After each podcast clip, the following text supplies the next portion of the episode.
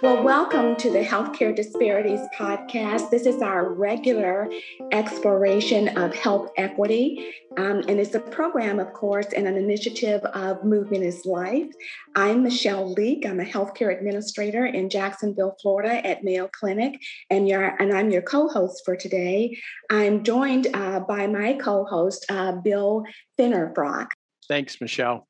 Thanks, everyone, for being here. Looking forward to today's program. So before we jump into this topic of community health needs assessment, I wanted to give you just a little bit of a background. Our panelists joining us today are all from the Jacksonville metropolitan area in Jacksonville, Florida. They are leaders in Jacksonville and for their respective healthcare organizations. And they are specifically responsible for the community health needs assessment that all nonprofit hospitals are required to complete every 3 years. So, Bill, before we go into the formal introduction of our panel members, tell our audience a little bit more about community health needs assessments. The community health needs assessment is something that grew out of the Affordable Care Act, or what generically is referred to as Obamacare. And it was a key part of that legislation, although it's not something that has necessarily gotten a lot of attention in the general public. But the idea is that in order to be able to do a good job of providing care in your community, it's important to try and understand what the needs are. The community health needs assessment legislation, as Michelle said, requires that nonprofit healthcare organizations engage in this community health needs assessment. What are the needs through surveys, through assessments in your community? And then what are you going to do to meet those needs in your community?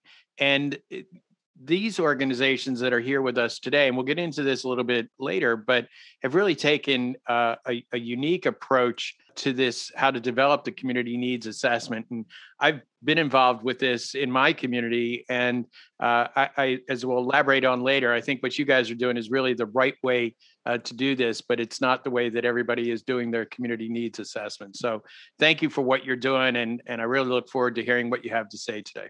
Thank you so much for that, Bill. So much appreciated. So we're going to explore with our panel today this very novel, collaborative, community-wide model for completing a community health needs assessment. And we're going to discuss how this strategy is so key for healthcare planning and how it provides providers the opportunity to combine their efforts to eliminate healthcare disparities. So with that, let's introduce our panel. And as I introduced each one, I'd like for them just to talk a little bit about their role at their respective organizations and tell us a little bit about their organizations, because the other thing that I think is so unique about this collaborative effort in Jacksonville, Florida, to do a community health needs assessment is the different healthcare systems that have come together in this partnership. So if we could, we'll start with Melanie Pack. Melanie is the Vice President of Community Investment and Impact at Baptist Health here in Jacksonville. Thanks, Michelle. At Baptist Health is a 5-hospital health system in Northeast Florida, located, headquartered in Jacksonville. We have more than 1,200 team members, and we have more than 150 primary care physicians throughout Northeast Florida. Our mission is to continue the healing ministry of Christ by providing accessible quality healthcare services at a reasonable cost in an atmosphere that fosters respect and compassion. And our vision is a lifetime of health together.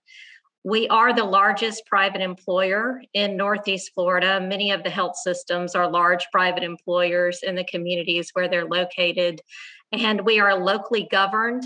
So it's really important for us to make sure that what we're doing to improve the health and well-being of our community is focused on Northeast Florida and in Jacksonville, where our team members live and where our patients live and work.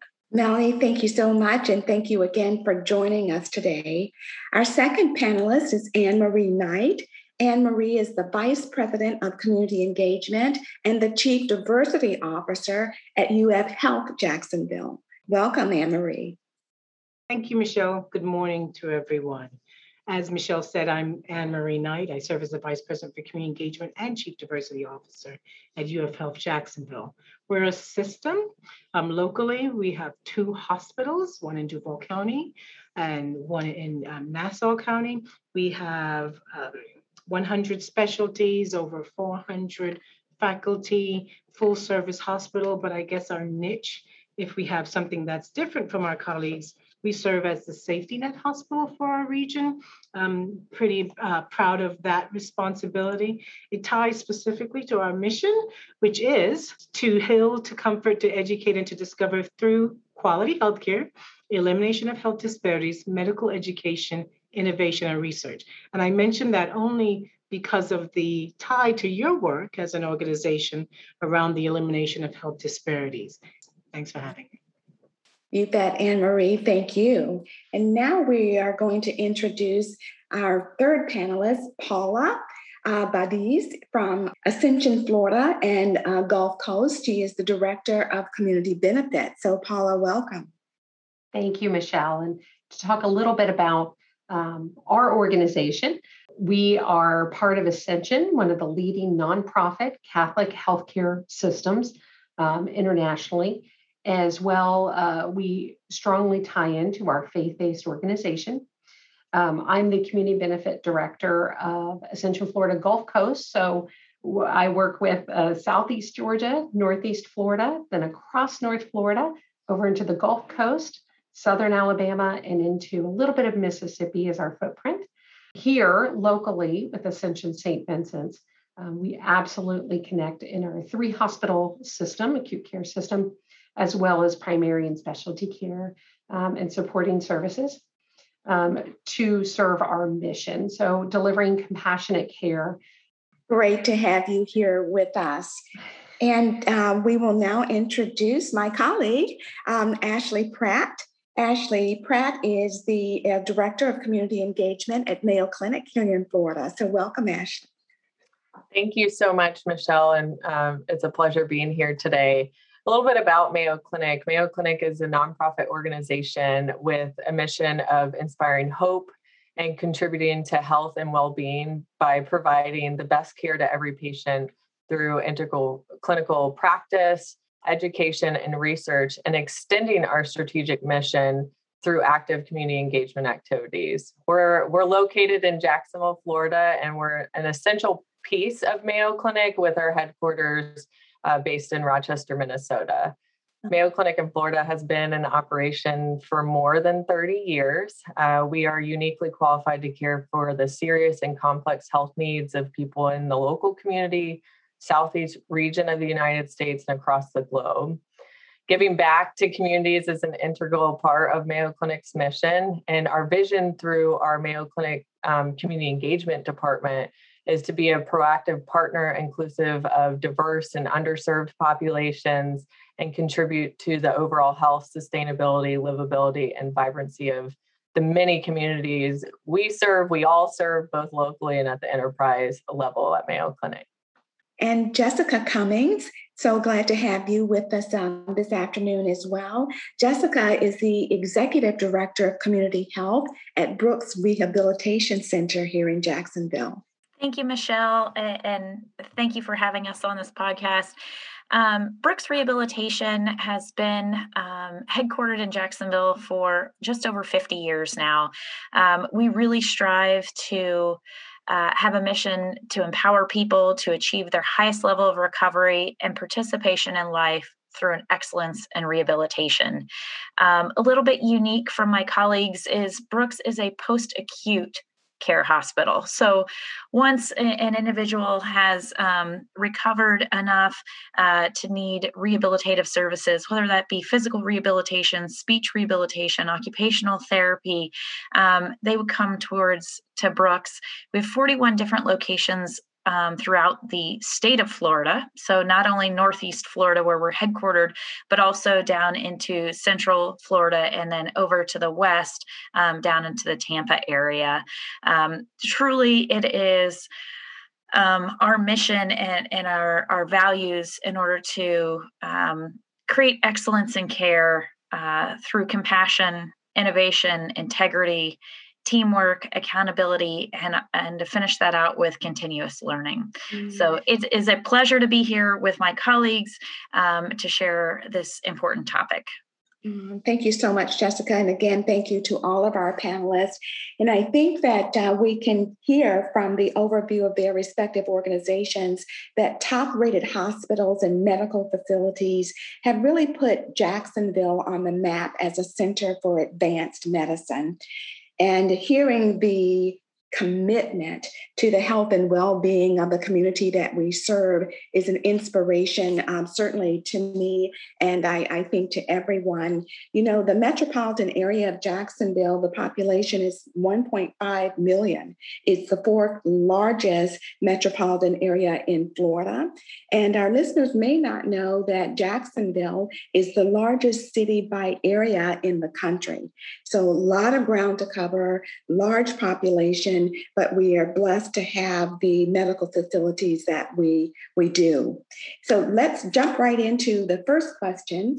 And we are very much interested in how this collaborative approach to completing the Community Health Needs Assessment came about. And we are also very interested in understanding how the Health Needs Assessment helped you and is helping you to address the identified gaps that came about as a result of your work with the Community Health Needs Assessment? So, Michelle, that is a fantastic question. And when we started thinking as a collaboration about what we would talk about today, we honestly want to flip that question back to you. You were at the forefront of the establishment of this partnership. So would you mind, in honor of our group, taking the lead on that response? Absolutely. This was back in 2011. I think, as Bill mentioned, the requirement became a law with the Affordable Care Act in 2010 and 2011. Leaders from Mayo Clinic here in Florida, Baptist Health, Brooks Rehab, Clay County Health Department, and the Duval County Health Department, as well as Nassau County Health Department, and Putnam, Shands Jacksonville, St. Vincent's, and Wolfson's Hospital convened to form the Jacksonville Metropolitan Benefit Partnership to conduct the first ever multi-hospital system and public health sector collaborative community health needs assessment. Now that's a mouthful. What it really boils down to is a very varied group of healthcare leaders, healthcare organizations, whether it's in healthcare delivery, whether it's in public health, coming together to complete this community health needs assessment, not as a requirement just to check the box that we did it, because we believe in the health and well-being of the communities we serve and where we live. And I think what really made it possible for us to step into this partnership was the camaraderie that had already been established as the foundation with the CEOs of our respective organizations, and coming together on a pretty regular basis to share ideas, to talk about some of the opportunities that we see individually and collectively in our community in terms of advancing the health and well-being of Jacksonville and the larger metropolitan area. So today, the partnership really consists of 9 nonprofit hospitals that truly represent a shared voice and vision for improving population health and wellness in the Jacksonville metropolitan area. The partnership's vision then was then and is now to improve population health in the region by eliminating the gaps that prevent access to quality integrated healthcare and to improve access to resources that support a healthy lifestyle. So that was the mission then, some 10 plus years ago, right? And that is the mission today. So let's move on to the second question. And Paula, I'd like for us to start with your thoughts on this one, a situational overview. So could you give us and our listeners an outline of this model, the where, the who, the what and when, if you like, of how this sort of has come together? Sure, absolutely, Michelle. And as you said, this model really wasn't unprecedented for us. The hospital CEOs work very collaboratively in our community to really bring forth public policy initiatives, things such as banning smoking across all our hospital campuses, opioid prescribing policy changes, working to support free and charitable clinics. These have all been precedences that our organizations have worked together on. So with the development of the Community Health Needs Assessment, all of our healthcare systems coming together and having their representative there really was a natural fit. From the Community Health Needs Assessment tends to be the focus and drive much of the work, but as it's developed and changed and needs have become different and needs have stayed the same, we've seen that we can work collaboratively on the report as well as the implementation plans and strategies in our community to improve the health and wellness, as well as work on other community initiatives that we've seen outside that engagement.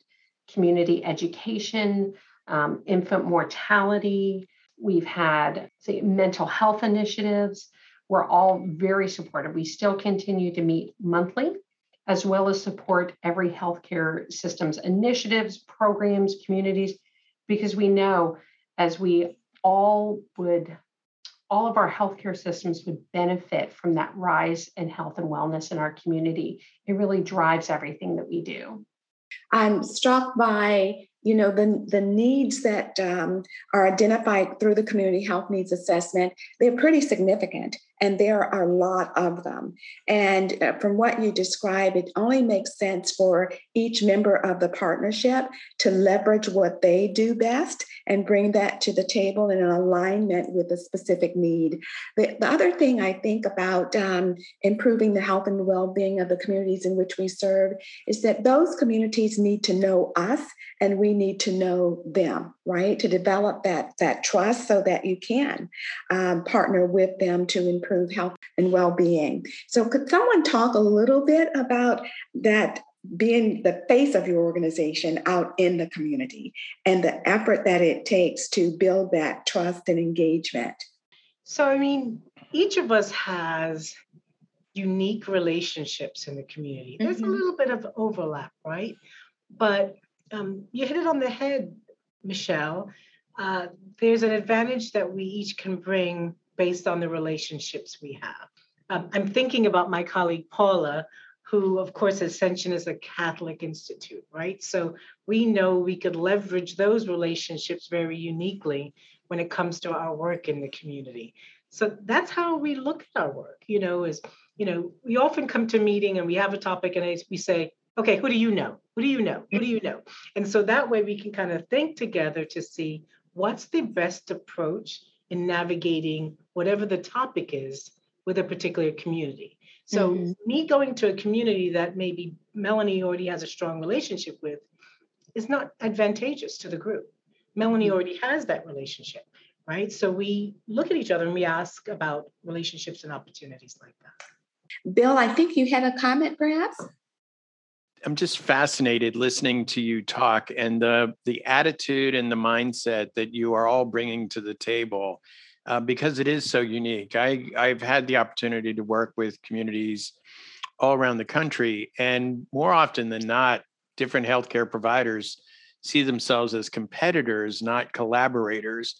And the message, even this short period of time we've been together, is one of you see yourselves as collaborators, not competitors.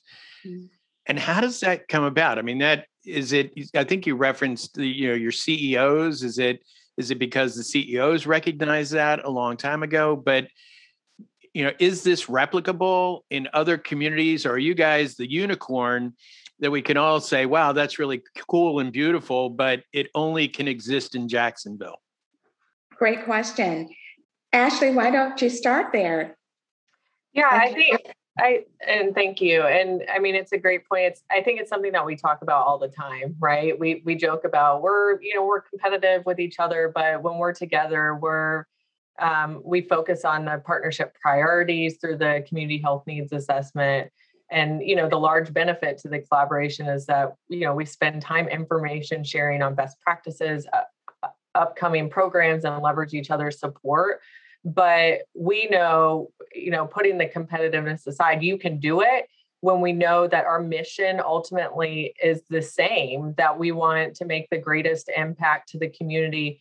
We want to address the health disparities by looking at those social determinants of health and combating them. And so that is a lot of what our, you know, our priorities, our strategic priorities may be different at each institution, but our mission to help support the community, combat these issues, like I said before, is important to all of us. And we know that when we do learn more from each other, work together, whether it's all five of our systems working together or pieces of our systems, because there may be, you know, some different projects that we're each working on. We know that if we come together to collectively address the community on certain topics and having our health systems come together as a united front, it makes the biggest impact in our community. And that's why that competitiveness goes to the side. At times, you know, we look at it too, but that's, you know, we know that our community, it benefits our community, and that's why we leave that competitiveness side out. Ashley, thank you. Anyone else like to comment on that in terms of the benefit of a collaborative versus a competitive approach, how you can set that competitor piece aside and step up with the collaborative? Melanie, please. Paula mentioned this as one of the reasons, or one of the projects that our CEOs did together, and that was becoming smoke-free campuses. Mm-hmm. And we did that on the same day. And so one of the benefits that I would say is it provides us with cover. When we all do things together, then there's less likelihood that any one of our organizations will experience any negative backlash. Jessica, you're the post-acute care facility, and almost by definition, you know, you're not the competitor necessarily with these folks. You're the entity to whom they all, I would presume, refer patients who have exhausted whatever their needs are for an acute care and are going to you. So how do you kind of fit in with all of these folks in this process? You know, I jokingly like to say that we are Switzerland, right? So we exist in this world, and we're just happy that everybody is our friend. But the reality is, as being the post-acute provider, we have a unique opportunity to serve the collaborative as a whole.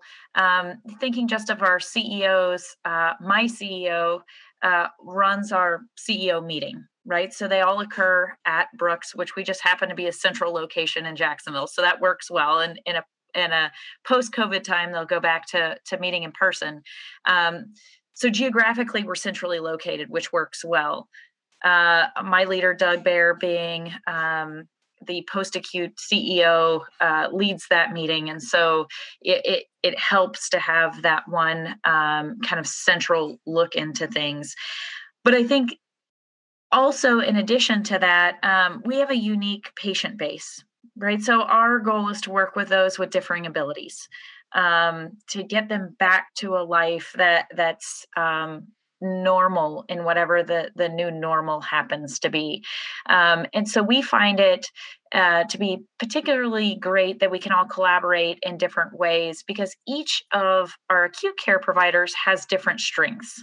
And so we might work together on particular diagnoses that each has their own strengths to, in order to really give the patient an overall best chance at recovery.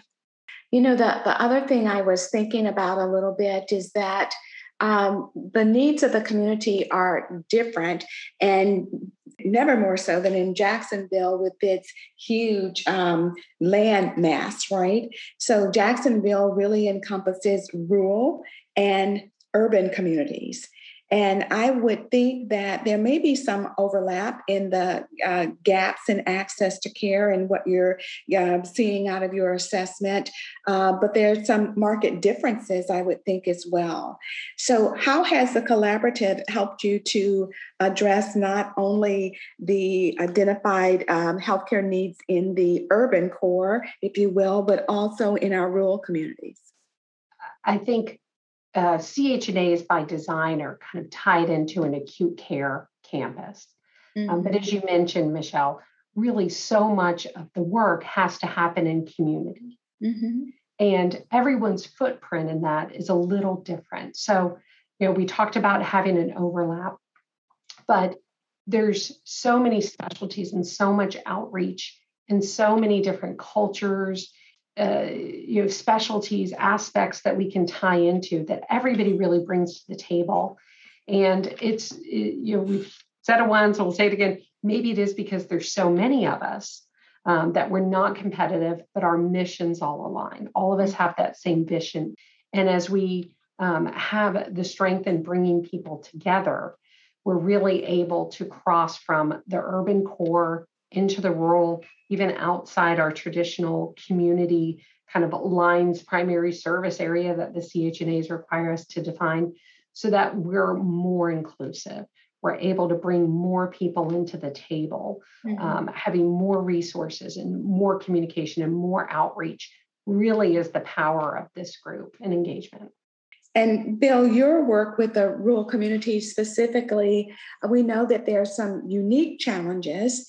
And oftentimes, because of some of the gaps that we see in the urban communities, that becomes the central focus of right. trying to close any of those gaps. And so I think it's just been within the last couple of years where we have really been trying to engage with the populations in the rural communities, because they are equally, if not even more so, vulnerable. No, that's absolutely right. I mean, for a long time, I mean, it's kind of the flyover communities. And the presumption is, for example, you know, well, homelessness is an urban problem. Food deserts are an urban problem. You know, how could you have a food desert in a rural community? Because that's where everything gets grown. And mm-hmm. But the reality is that just because there's a cornfield down the road doesn't mean that there's necessarily fresh corn available in that community, you know, because of the way the process and the systems work.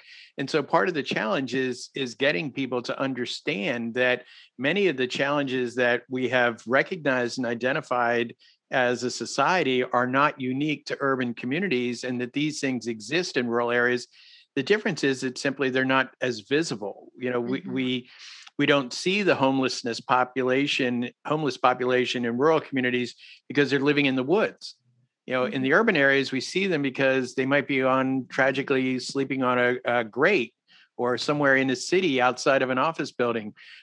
You know, or as I said, you know, food, the perception, other issues, income insecurity, because it's just simply not as visible. But fortunately, in the last couple of years, I think there is a growing acknowledgement that these problems do exist in rural communities and the need to do it. And I think it was interesting. I was not aware that, you know, Jacksonville's footprint was so large in terms of the geographic, and that you would encompass some more of the rural communities, or certainly less densely populated areas of Florida, as opposed to just thinking of it exclusively as an urbanized area.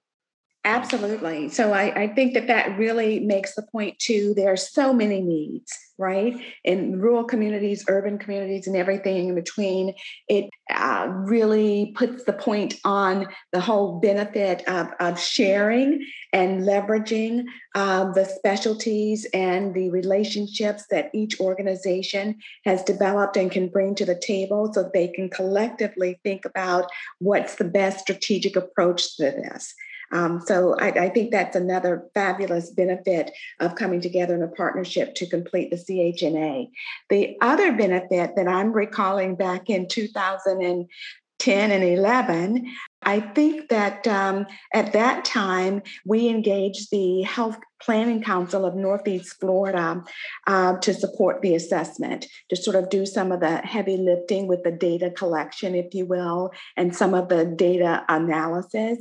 And I'm thinking back to that's a pretty significant cost for one organization to take on. But if you have several organizations who have developed relationships, are already comrades, if you will, come together and share that cost, it certainly reduces the burden on any one organization. So I think that's another pretty significant benefit.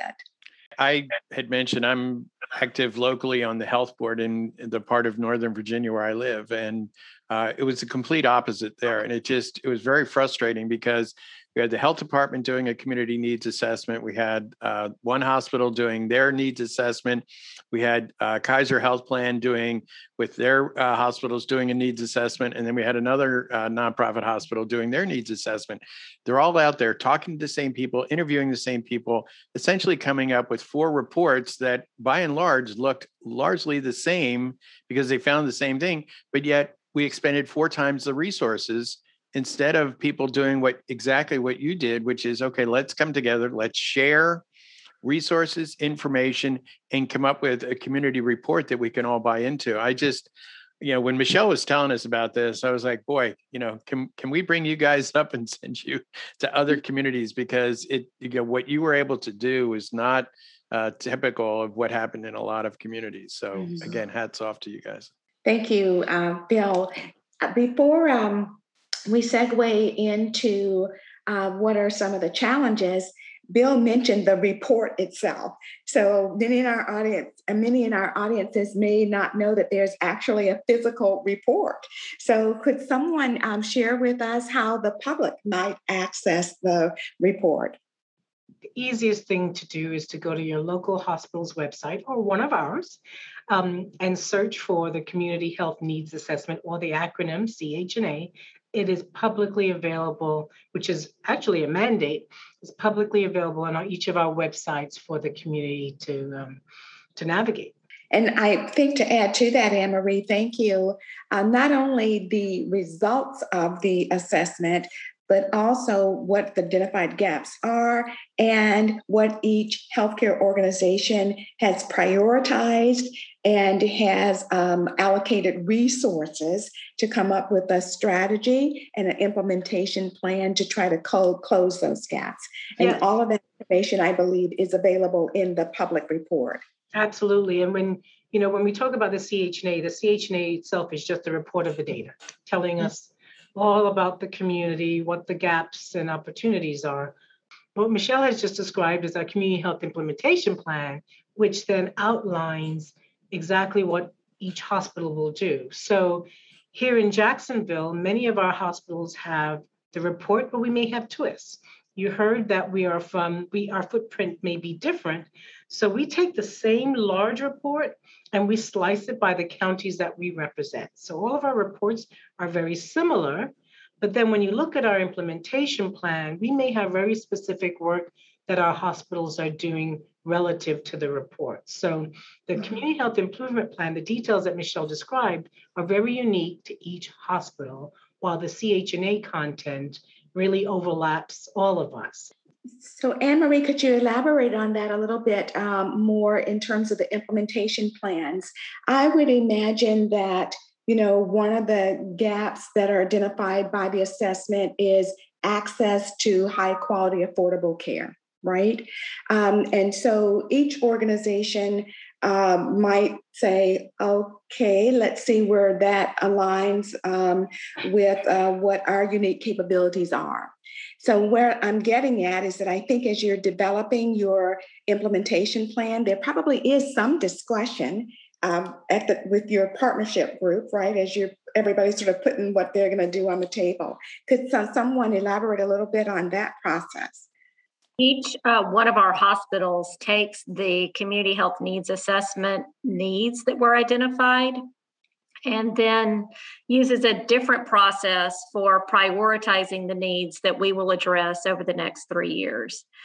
And when we find commonality among all of our hospitals, that's when we identify projects that we would do as a collaborative working together. So we've done that a couple of times in the past. We have done that when I think that very first assessment, Michelle, that you were a part of indicated that health education was lacking significantly in our community. So all of our organizations came together and funded an exhibit at our local Museum of Science and History to increase health education and health knowledge. Since then, we've worked together on projects to train people in mental health first aid, because mental health was identified as a priority for a majority of our hospitals. And we are excited to report that we just met our goal of 10,000 people in Northeast Florida trained in mental health first aid. And then we've got a current collaborative project working on senior health, specifically reducing falls in seniors. And so we all have areas that we've identified that are different from each other, and there we'll be doing our own individual projects, or we may partner with one or two other organizations to do those projects. When we have that consistency, that's when we identify the opportunity for a collaborative effort. Excellent examples, and congratulations on your mental health meeting your goal and challenge. As we know and as we've seen, particularly in COVID, that it's at crisis proportions. It has been for a very long time, but COVID certainly put a spotlight on it differently because of our restraints, right, in terms of being able to interact. Yeah. Michelle, can I jump in there real quick? Please. Just to add on to Melanie, and Melanie gave a great overview on the implementation plan. And that's kind of what I was alluding to earlier, is that we focus on the partnership priorities based off, that commonality where we come together, but, and then each of the hospitals do focus on, kind of hone in on a couple of the priorities, obviously to make a larger impact with them when you kind of hone in on, and then it's based off some of the services that we're able to, to provide, but then listing in the implementation plan, you may say, here's the top priorities that, for example, like Mayo Clinic is addressing, right? But we also address that the ones that we are, that isn't, not that it's not a priority, right? But these are the ones that we're not do not have a specific focus on because of XYZ, because there's an organization doing this. So we recognize the other partnerships or organizations that may be focusing on it, that we may partner with in a different way, but we don't have priority programs essentially focused on it. Thank you, Ashley. So I think now we're going to turn to the challenges.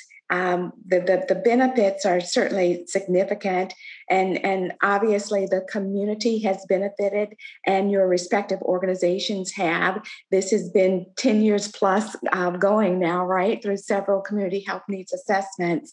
What have been, if any, of the challenges with the partnership and this collaborative approach? Well, to address the benefits, I think we've alluded to that a little bit already, but I'll put it in a nice little quote, right?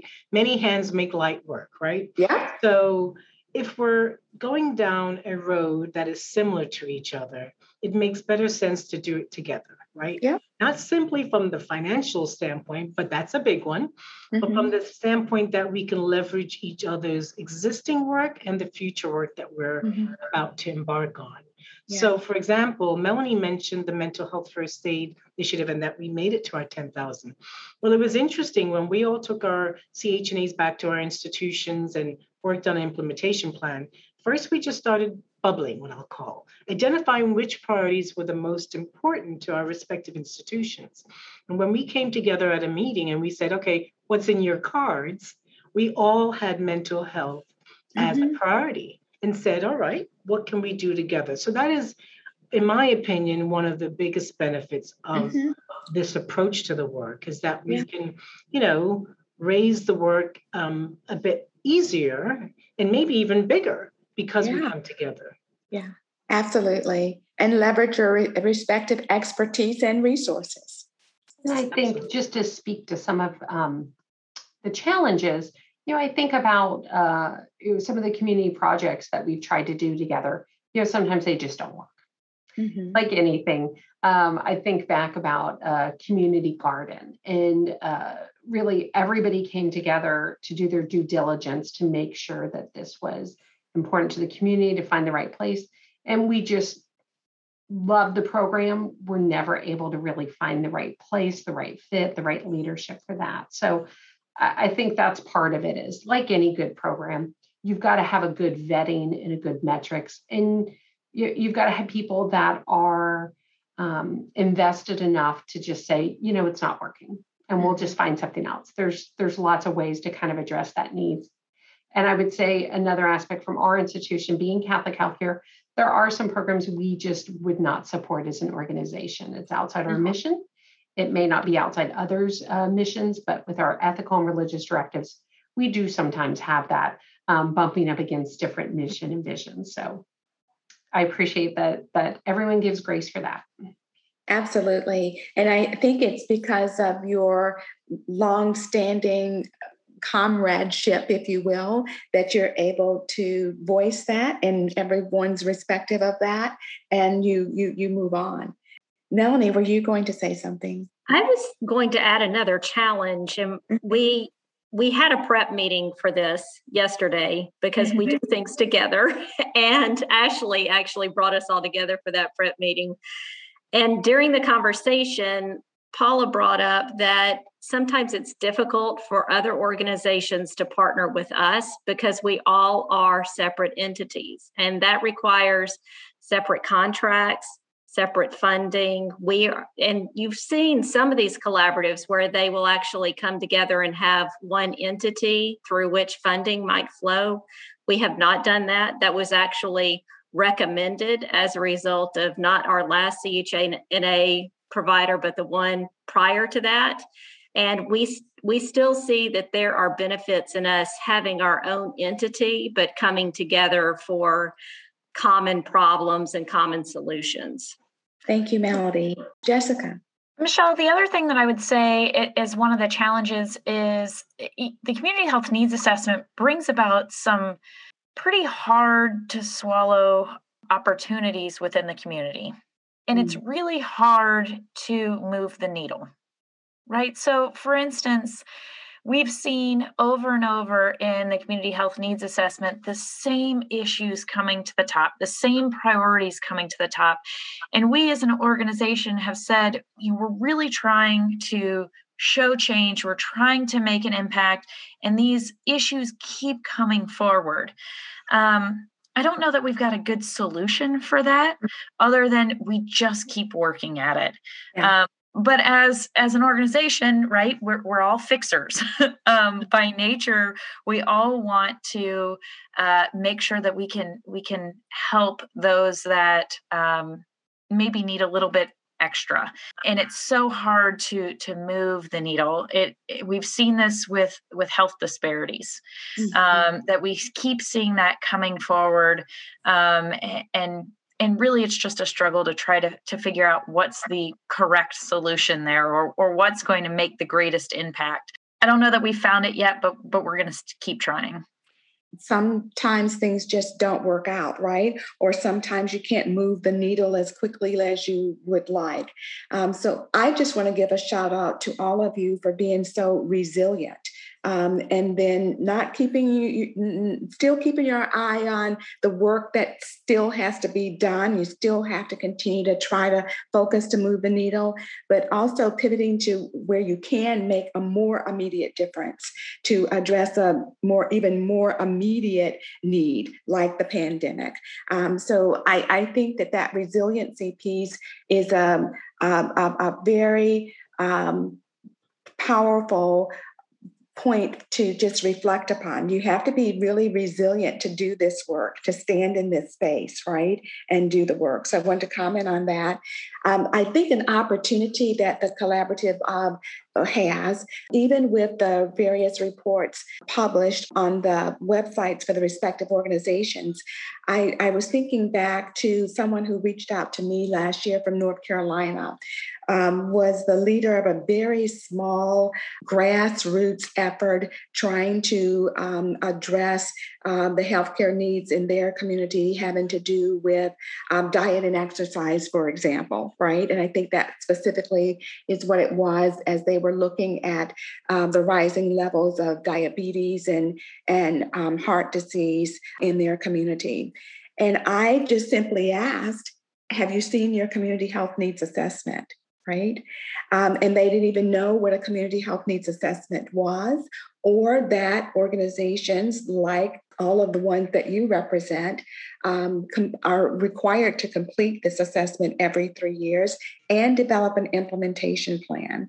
So I think that presents an opportunity in terms of really trying to bring this work to grassroots level community organizers who may not know that there might be some opportunities for partnership or even consultation with those that are engaged in this work on a regular basis.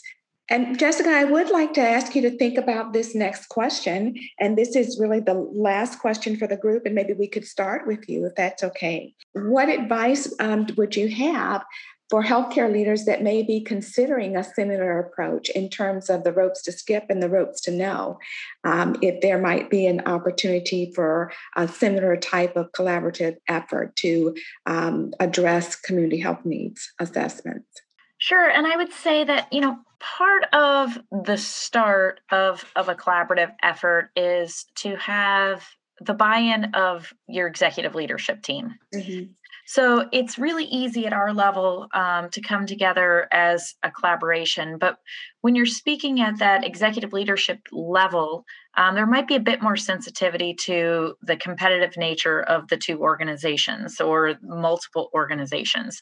So I would say to have those executive leaders understand what this partnership is going to bring and what it's going to do and how it's going to benefit not only the individual organization, but how it's going to benefit the community as a whole. Mm-hmm. And then the other thing that I would say is sometimes we just have to set our pride aside and we have to do what's right for the community. Mm-hmm. So many times we can get caught up in how our organizations are performing individually. And sometimes we have to put that aside and say, this is the right thing to do. So it's what we're going to do. Excellent advice, yep. Jessica. And Jessica, if we so appreciate you being able to join us.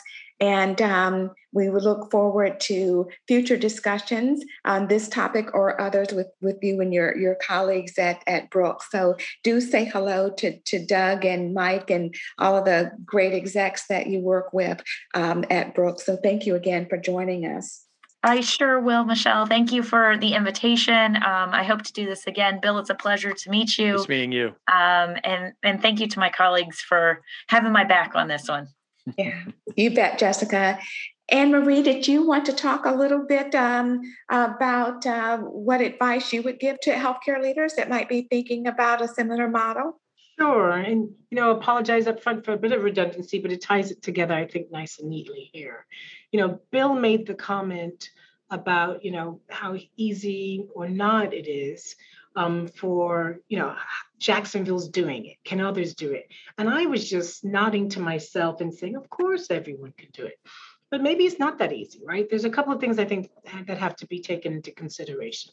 Know your potential team. We've talked about it already today, right? Mm-hmm. What's the business lines? What's their emphasis? You know, Paula, you know, made it very clear, thinking about the Catholic hospital system, there's some things that she cannot step over the line on, right? So you have to understand the mission, the cause, and truly the business lines that your fellow organizations are pursuing. We talked about our geography. What's the footprint? You know, as we all introduced ourselves, we identified where we're willing to go, so to speak. You have to understand that. I know our conversation today is about the community, but if we don't understand each other from the operational needs of our organizations, it could just really negatively impact our synergy. I like the acronym, the WIFM, you know, what's in it for me? Well, for our group, it's with you is what's in it for us. That's how we execute our work together. And we know what things we need to take off the table. I think we also have to be mindful to assess to understand. So our topic today was really about, you know, developing and coordinating approaches around the CHNA. But in that conversation we had earlier about the implementation plan, there's that prioritization piece, and we've talked about it, that we have to understand which pieces are we willing to come to the table to support each other on, you know, because if you don't understand that, then we may, you know, butt heads a little bit. You know, we have a specialty hospital in the mix. Jessica oftentimes is leaning and being swayed to our needs, because not of the, a lot of the specialty lines that we talk about or the needs of the community are in direct impact of our work. So we have to be mindful. The last thing I'll say is that we have to understand the value of our collective impact opportunities. She said it, Jessica said it, and I'll just say it a little bit differently. We got to check our logos at the door, right? Yeah. She jokes that she's Switzerland. I would say, and we've agreed to this, I think, collectively, we are Switzerland when it comes to our organization. So many of our teammates come to us to navigate to another organization. So yeah. We're the safe space in the community around our hospitals systems. And so we have to just be careful with that. You know, we have to own that. I think there's one thing about that I'd like to kind of point out about our partnership is that other organizations watch us intently. So they try to navigate that to use us for goodwill. So, you know, we're very mindful of, you know, I hate to call it power, but I guess it is. So, you know, understanding the power that we have collectively, understanding our differences, service lines, and how we view the community and where we are all important. Again, many hands make light work, but we have to understand that there are very different organizations coming to the table. Melanie, were you going to add to that? I did. I love what Anne-Marie said and the emphasis that she placed on what Jessica said. In addition, I'll throw out another phrase, and it's go fast, go alone, go far, go together. And so one piece of advice is be prepared for things to not move quite as quickly as they would if you were doing it on your own. I mean, we're very careful to make sure that we are all on the same page with a collaborative project before we move forward.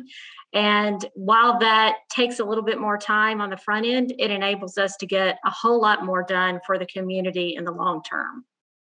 Absolutely. I love that. Go fast, go alone, go further, go together. Just beautiful. Thank you.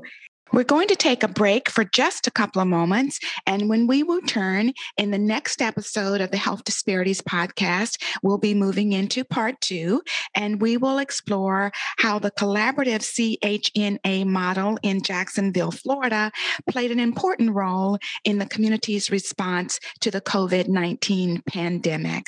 So please join us for part 2. A coordinated and collaborative approach to community health needs assessment in the context of the pandemic. So thank you to our panel for all of your insights today, and thank you to our listeners for joining us once again.